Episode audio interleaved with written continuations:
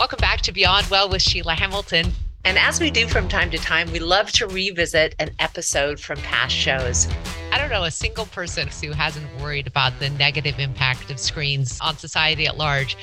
This allowed me to start thinking about all the ways that my life would change if I couldn't rely on the internet. This show was originally released in 2020, and we hope you enjoy the show again.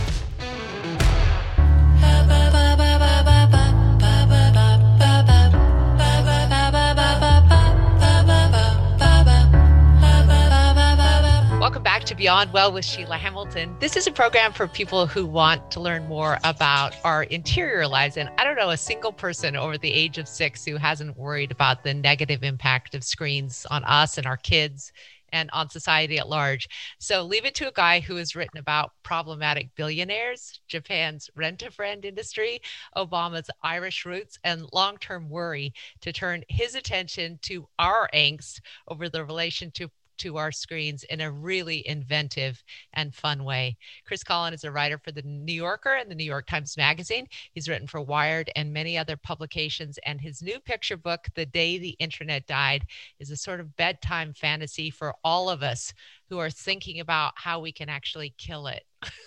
I think we want to murder our screens about 64% of the time. Yeah, that's that's my calculation. You know, Chris, I, I have been thinking about this a lot because I recently became addicted to TikTok. I am so embarrassed to say I'm like over the age of 50 and I'm obsessed with the creators over there.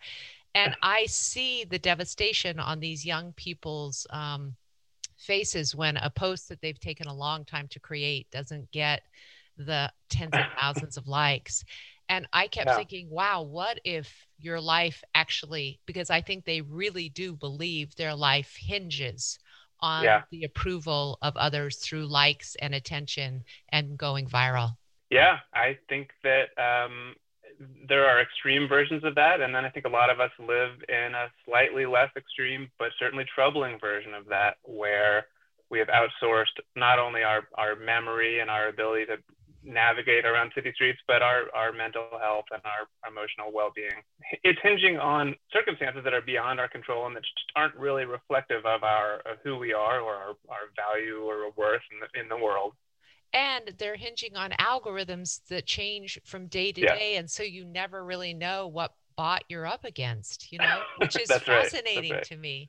I, I thought it was really incredible how you decided to adopt this language that's almost like 15th century language in order to create this picture book. So tell me a little before we start about why you decided to do it in the language that you did. Uh, well, to back up even further, when I'm not writing funny picture books, I'm a normal, semi-serious adult human being. Um, I'm a journalist, and uh, I'm based in San Francisco, so I've been reporting on and, and witness to the sort of rise of, of the internet over the last 20 years. And I have developed all kinds of mixed feelings about it, as I think most people have. Mm. I wanted to to do something about internet addiction, for lack of a better term and writing a funny book about it seemed like a an easy way into that, a light mm-hmm. way. I mean, I don't think anyone wants to be harangued anymore about our iPhone habits or whatever. So I wanted to be a little playful. I, I think no one no one needs any more scolding on that front. Why why in a 15th century or biblical language? I don't know. I think the Bible's pretty funny, but also I think um, you know I think it's sort of a a kind of regenesis I'm proposing in this book. It's, it's a book about the internet vanishing suddenly and mysteriously, and then humanity sort of rebuilding from there. So just, I don't know, it sort of lends itself to a, a kind of fundamental, foundational uh, rethinking of life as we know it, which I guess is why they have Bible talk. I want to read the first open The Day the Internet Died, a bedtime fantasy. On the day our screens went dark, our children commanded, Fix it! So we may now watch Extreme Dog Fails 3. We are frightened and bored at the same time. Sevenfold times I forced quitters, but no change was wrought, nor did dog fails cleave upon us.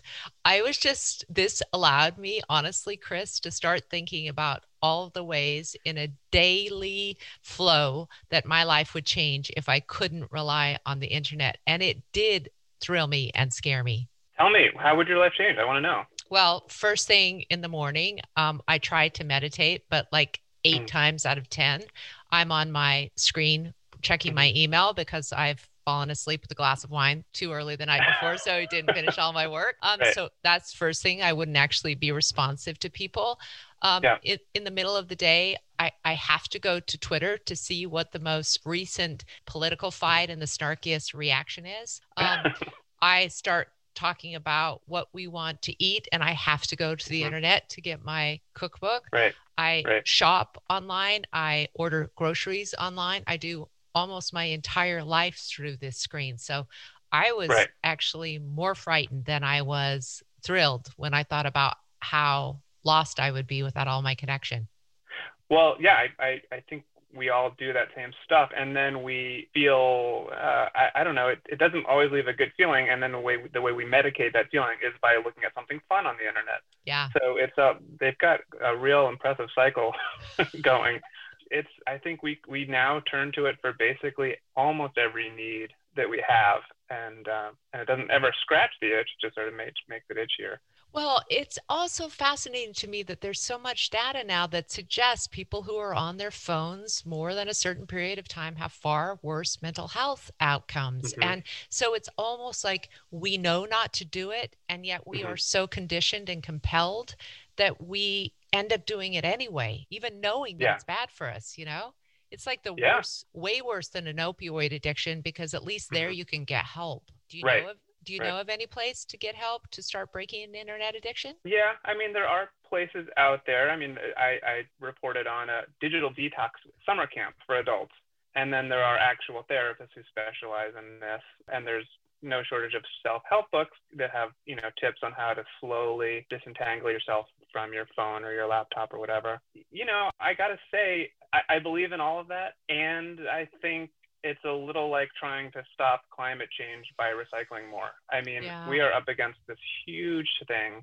And if I believed that we had it in our power to change that relationship, I would be preaching hard. But I only I only really believe that about half the time. And the other half I have this other You're approach which is I'm on my phone. Yeah, right.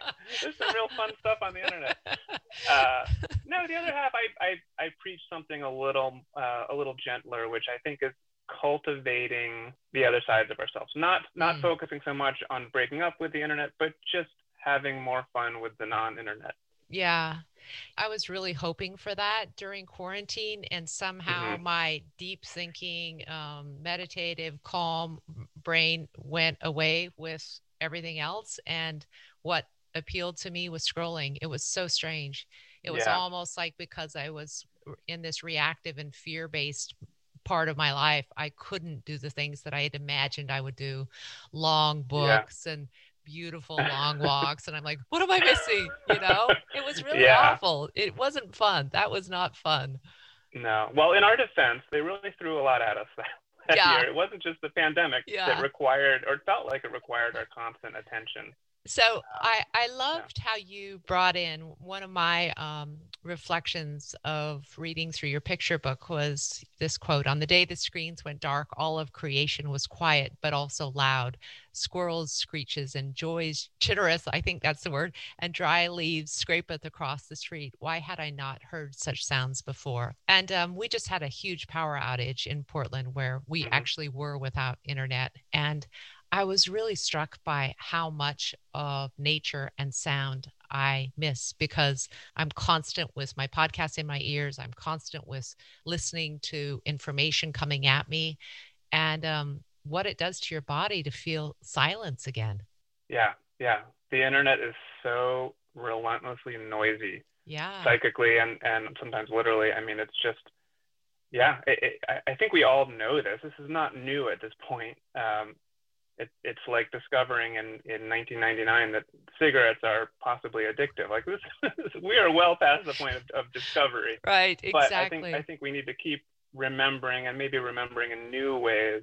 That yeah, in this case, I, I think I think nature and and the world outside of our screens is both quieter and wilder than anything we find in our screens. It's it's stranger and more interesting and and, and more lovely and all that stuff. I love how you transition in the book to the shock and the awe of being without internet and how awkward it would be to uh, this gradual acceptance of what it would be like to to be freed from our screens and it's kids who notice it first. Um, i'm already seeing that. I don't know if you are but my daughter spends very little time on instagram anymore. She's rarely i mean i used uh-huh. to in high school it used to worry me how much time um, she spent on the internet and now i don't know if it's just lost its luster because she works for mm-hmm. a tech firm or or what it is but she's really not she I think I'm on my internet more than she is, to tell you the truth. Yeah. I, I do think in some ways digital natives have a healthier relationship. I, I could also point to ways that I worry a lot about them. Um, yeah. I have two kids. But I, yeah, I do think that for those of us who were born in a pre-internet time, we we don't always have uh, that balance figured out right off the bat. So yeah, I, I have definitely seen encouraging signs from from younger folks. It's fascinating to me the number of adults who choose to put their babies as the kind of star of TikTok and these little toddlers grow up like kind of doing the monkey thing that will make people laugh. I feel like maybe right. you should give them consent first or something. I'm very uncomfortable with it. Are you? I am. I mean, gosh, that's a that's a real interesting riddle. I think there are people who would say consent? What are you talking about? Like the internet is no different than walking down the street. I don't get consent bringing my kid out on the sidewalk. What's the difference? Um, yeah, yeah, except for that this is the privacy of their home in those tender mm-hmm. moments where kids developments are and you know we're kind of laughing at their behavior and i i always wonder like what will the impact be if when the kid is six and he was a tiktok star for when he farted or something? Do you know what i mean? Like we're not I don't know. This is, the, I, I always date myself when I start talking like this, but I do feel like there's going to be some implications for young people because they. What was that weird word you, you said? Privacy? What's that? How do you pronounce that? Privacy? I know. But I'm I'm just so grateful my daughter didn't grow up with my camera in her face, you know, like yeah, documenting yeah. every single thing and putting it out for the world. Yeah. No, I mean, I, I, I feel the same, and I'm also guilty of it some of the time too. I don't know what's up with that weird impulse to, to make public all of our private special moments, and, and that without doing so, they lose meaning or something. I, it, it yeah, it creeps me out, you know, especially somebody, when I do it. I was reading an essay the other day where the person was saying that because we see so much of this content every single day, you know, unless you see a penguin doing backflips and talking Japanese, it actually hasn't really interested you like all mm-hmm. of this stimuli has really numbed us to what yeah. is wonderful is beautiful is potentially glorious about our world do you feel that way yeah i think that's a really good point to raise because if you luck out and manage to, to talk yourself off the internet for a few hours and you go for a hike or something you might find that it's really dull and boring the first dozen times or the first 500 times. I think that we have definitely reached that numbness where it takes a lot to dazzle or surprise us. And it can be extra hard when we try and, and look for good feelings outside the internet because the, the real world has a different cadence and the, and the penguin thing doesn't always happen. Oh, I mean, you can go weeks without a penguin flipping back handsprings in the grocery store wearing his mask. I really wonder if you shouldn't have taken this topic on in a more serious way. You're such a phenomenal mm-hmm. writer, and this seems like it's kind of right up your alley, and that this actually isn't being talked about enough, especially from people who are from the valley who could give us the perspective of you were right in there when all these decisions were being made by people about how they were going to change the world. And those mm-hmm. very people don't let their kids use their phones. Yeah, it's true.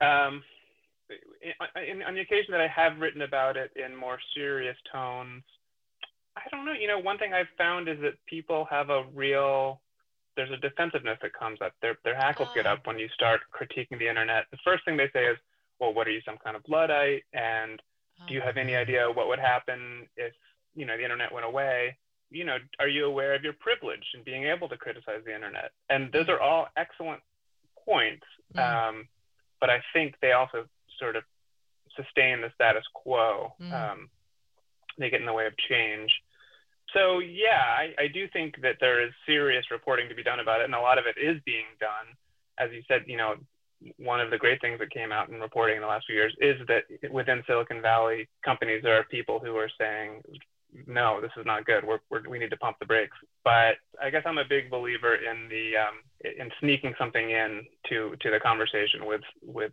jokes and um, fart and pee um, humor. It's really good. Um, I love your closing pages where you say food was better and music richer's shuttered it departments, mad art from USB scale. And then um, your clothes, they were alive and it was holy to be awake. And their sage liveth in the book you now holdeth four out of four hearts, seven billion actual thumbs up. You too could be a TikTok user with your seven billion thumbs up. I, I'm You're gonna have I'm, to teach me. Yeah, I'm oh God, Chris, if you are at all worried about your obsession with screen time now, do not even open it up. Do not. There is Okay, something right. so insidious about the way they have um, programmed your mind to feed you kind of exactly somehow what you like to see. It is bizarre. So I'm Mm, often trying to trick the algorithm by liking the things I would normally like, and it still somehow comes at me with, you know, it knows. Yes, it it totally knows, which is just oh, it makes me feel awful. But one of the things that they do, which I I think is so so hurtful to young people, is in the beginning they give you a lot of juice. They give you like millions of followers and a lot of likes, and you're like, this wasn't that great. Where did this come from? And then slower and slower and slower, they show your stuff less. And there are billions of people from all over the world on it. And so I'm seeing young people who have now been on it two years who are absolutely devastated. You know, they uh, they sta- they started out with two million followers, and people were watching their live broadcasts, what from their bedroom saying what, and and then um, the algorithm just kind of shadow dusts them. And yeah. I just keep thinking it's like thinking that you have a group of friends, and then you can no longer reach out to your friends. They're, they're no longer right. returning your call. You know, Right. You used to get two million callbacks, and now, now Totally. it's- yeah. yeah so so keep your kids off it too no they'll be on it they probably already are they're upstairs Oh, doing a dance right now No, no, they're upstairs pl- plotting their their arguments for convincing me to get on it. That's that's the stage we're at in my house. how old are your Convinced dad. kids Uh, I've got a 12 year old and an 8 year old. and and so far you haven't allowed them to go on tiktok I don't think they know about it. They might not be that smart. They they they're into Minecraft and they have discovered YouTube, but we do a very curated version so far. But Oh. any minute now, they're going to realize that there is a whole free internet out there without parents putting their stuff on the scale. no doubt um so the book comes out march 23rd is that right March 23rd. That's right. march 23rd and where will people be able to buy it the internet. They can buy it on the internet.